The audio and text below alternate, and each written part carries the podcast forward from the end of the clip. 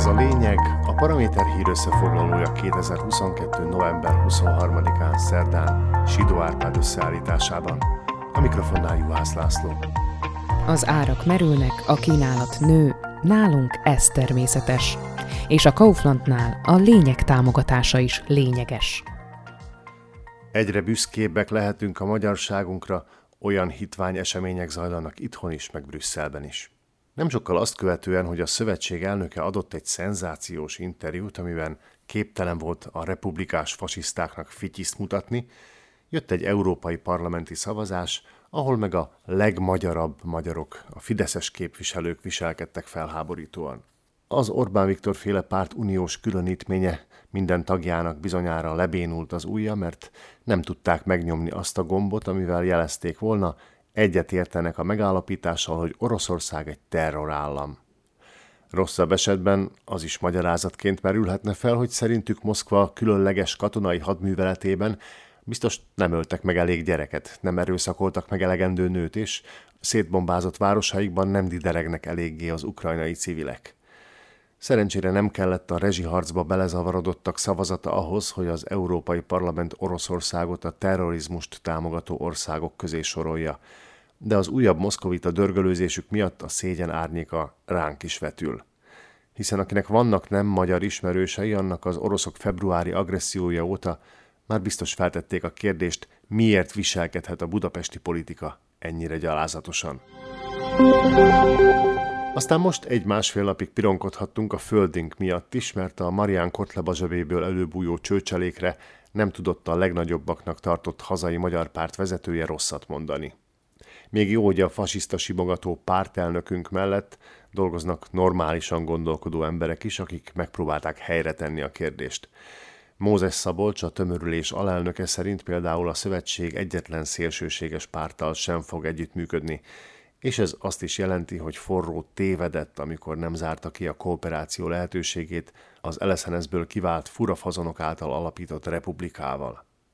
Egy kicsit fel lehet tehát lélegezni, hogy mi ideát talán nem vagyunk annyira menthetetlenek, bár ahhoz azért az is hasznos lenne, ha valaki nyilvánosan elmagyarázná a szövetség irányítójának azt is, hogy lehet bármennyire is békepárti valaki, attól még a szomszédság nem lesz a harmónia szigete, ha fegyvertelenül a sorsukra hagyjuk az ukránokat. Közben zátonyra futottak a tárgyalások a kormány és az orvos szakszervezet között, mert a kormányfő szerint az LOZ kedden este újabb követelésekkel állt elő, amelyek további milliókat igényelnének a költségvetésből. Nem babra megy a játék, a jövő héten 2100 orvos távozhat a kórházakból, ami alapjaiban rengetné meg a szlovákiai egészségügyet. A miniszterelnök is tudatában van ennek, és azzal a könyörgéssel fordult a felmondásukat benyújtott dokikhoz, hogy maradjanak a rendelőikben, mert az országnak szüksége van rájuk. Hogy mennyire van így, Edward Heger az egyeztetések csütörtöki fordulóján elmondhatja az érintetteknek. De azt is látnia kell, hogy a felmérések azt mutatják, a lakosság 83%-a aggódik, hogy az orvosok tömeges felmondása miatt mi lesz az ellátással. A kormánypártok is nyugtalankodhatnak, mi lesz velük, ha a jövő évi költségvetést nem tudják a parlamentben elfogadni. Amennyiben ugyanis nem sikerül megszavazni az új büdzsét, akkor úgynevezett költségvetési provizórium lépne életbe. Ez pedig azt eredményezné, hogy a kormánynak az előző évre érvényes költségvetés alapján kellene gazdálkodnia. Ilyen esetben azonban nem minden mehetne az előzetes tervek szerint.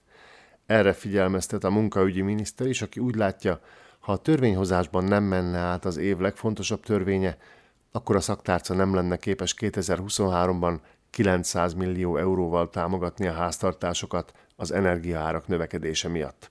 És az nem lenne annyira mulatságos. A kisebbségben működő kabinet egyelőre ebben a kérdésben nem áll nyerésre, de olyan világban élünk, amikor bármi megtörténhet. Még az is, hogy világbajnokságon japán focistái fordítani tudnak a németek ellen, lemásolva azt, amit Szaudarábia csapata tett Argentina válogatottjával. Szóval csak legyünk nyitottak a bomba meglepetésekre, aztán lesz, ami lesz. Sidó Árpád szerint ez volt a lényeg 2022. november 23-án szerdán, kommentált hírösszefoglalóval holnap este jelentkezünk legközelebb a Paraméteren, podcastjainkat pedig a Paramédia rovatban találják, illetve a Spotify, az Apple Podcasts, a Google Podcasts és a Podbean platformjain.